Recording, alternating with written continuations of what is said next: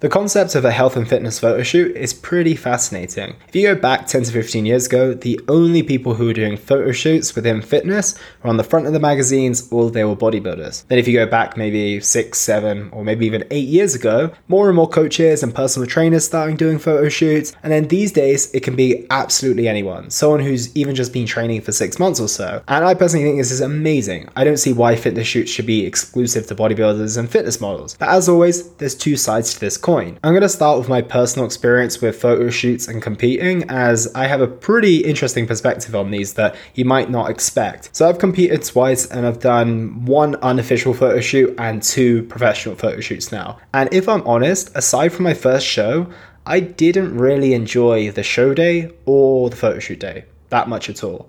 Honestly, the first show was quite exciting as I didn't know what to expect. It was all very new and there was the prospect of winning, of course. But genuinely, on my second show and the subsequent photo shoots, I was quite happy once the day was over. Don't get me wrong, it's amazing to look back on the photos and the experience of the show. I'm really glad I did them and I'm not ruling out a photo shoot. There's a good chance I'll do one in the future. But the photo shoot itself and the photos, like, this wasn't the most important part. It was simply the cherry on top of the cake. The really enjoyable part was getting to my goal. It was the process. It was improving week by week. It was overcoming challenges. That was the extremely rewarding part. And I'm willing to bet that for 98% of people, maybe that's a large percentage, let's say 90, 95%, that would be enough.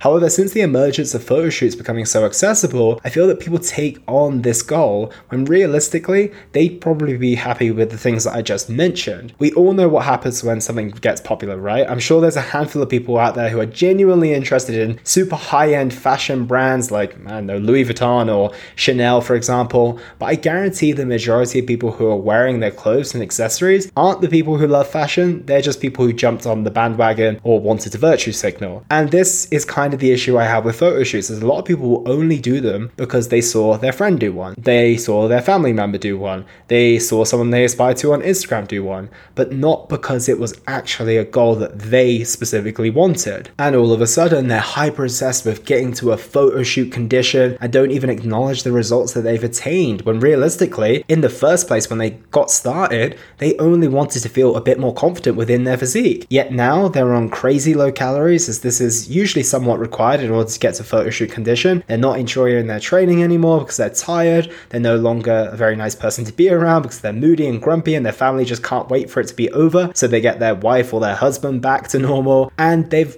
kind of compromised their relationship with health and fitness. And this isn't every single scenario, but it can be some of them. And usually you do have to dig a little bit deep because you're going to the extreme end of the spectrum. And I think that this is more people than we expect. And we also don't stop to consider all the people who wanted to commit to a photo shoot because they thought it was the right idea, but they didn't make it. They fell short. They lost 20 kilos, but because they couldn't get the final 5 kilos off, they didn't go ahead with the photo shoot and now they're disappointed with the 20 kilo weight loss, which is quite simply ridiculous as they should be super proud of what they've achieved. And this side of the story isn't shown quite as much. It's almost become the holy grail of transformation success in many ways, and I personally just don't buy into that at all. It's an awesome achievement, but what's just as impressive, if not more impressive, is the person who gets into shape, takes a few photos at home, reverse diets effectively, and can maintain the results they wanted for the rest of their life. That is impressive, and it's usually healthier too. Getting into photo shoot condition can seem like the epitome of health, but quite often it's not. Your calories at the lowest, your expenditure is at the highest, and you've got a small amount of body fat on your frame, and in some cases, you're actually borderline unhealthy at this point. And people need to be aware of this just as much as they are told about the upsides of a photo shoot. And with that being said, the upsides 1000%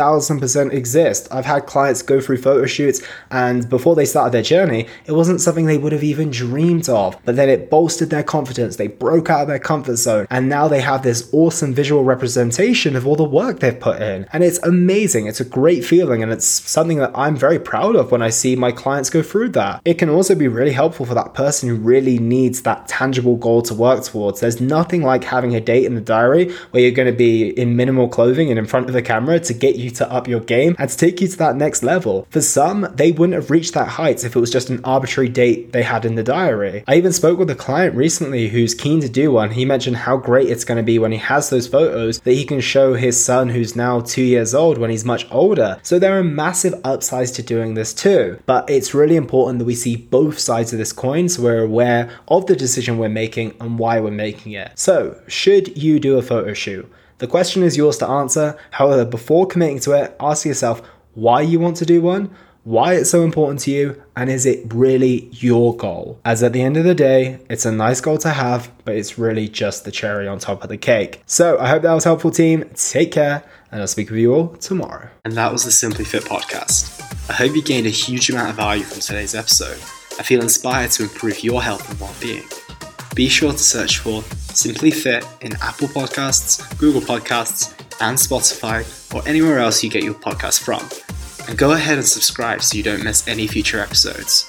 Also, if you like the episode, please don't forget to give it a 5 star rating. I'd love to hear your feedback or any questions you have. So reach out to me on social media. You'll find me on Facebook and Instagram at Elliot Hasoon. Thank you so much for listening, and I look forward to talking with you all on the next one.